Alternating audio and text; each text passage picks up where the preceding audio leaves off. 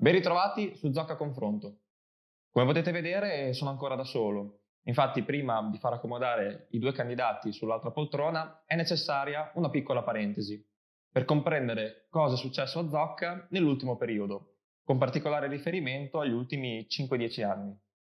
Partiamo col dire che gli ultimi due decenni sono stati caratterizzati da una generale crisi dei comuni dell'Appennino, fenomeno poi amplificato dalla crisi economica del 2008, arrivata a Zocca qualche anno più tardi. In generale le attività economiche hanno iniziato a soffrire, con particolare riferimento ai negozi, alle attività commerciali, con eh, la concorrenza dei giganti di internet come ad esempio Amazon che ha dato manforte alla crisi già in atto.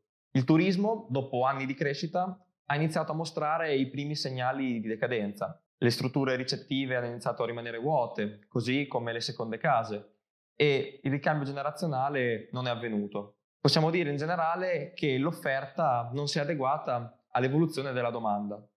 Le feste, le sagre e le occasioni di svago per la comunità inoltre hanno iniziato a diminuire e con esse, complici i fattori sopracitati, anche il flusso di turisti in visita a Zocca. Questo ha sicuramente generato sconforto tra buona parte dei piccoli imprenditori zocchesi, scoraggiando così gli investimenti. Il nostro territorio ha così perso competitività nei confronti delle piccole città ai piedi della nostra montagna.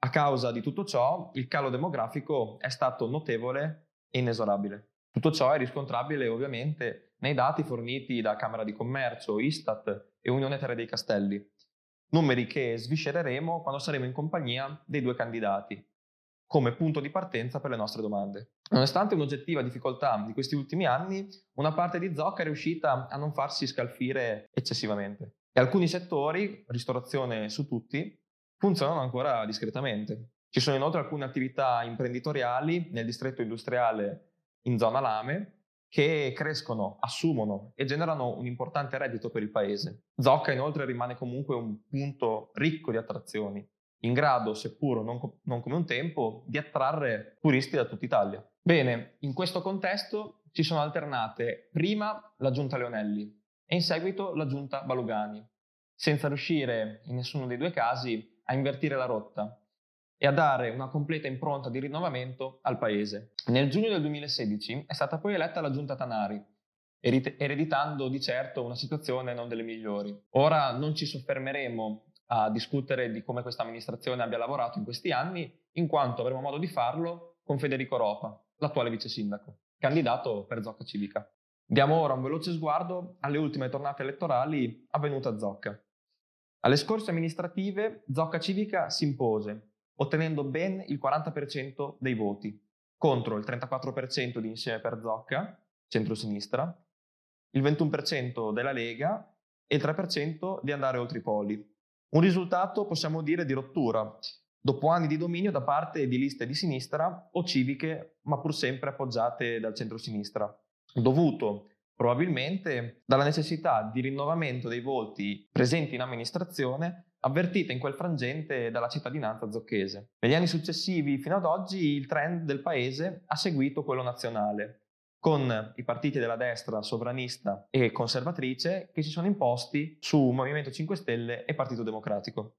I pentastellati hanno raggiunto a Zocca ben il 23% alle politiche del 2018, salvo poi crollare sotto il 10% alle successive europee del 2019 e ottenere infine un 3,2% alle ultime regionali del 2020. Per quanto riguarda invece il Partito Democratico, ormai ex forza di maggioranza del paese, questo è passato dal 34% ricevuto alle politiche del 2013 al 23% delle politiche successive, attestandosi poi circa il 26% alle ultime europee del 2019. Dunque, il partito di maggioranza si è dimostrato la Lega.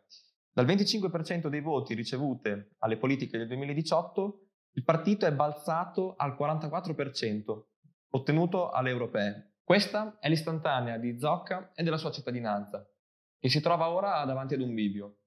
Proseguire con Zocca Civica o cambiare nuovamente scegliendo Zocca Domani. Non vi resta dunque che seguire le nostre interviste ai due giovani candidati, che saranno presto disponibili su Zocca Confronto.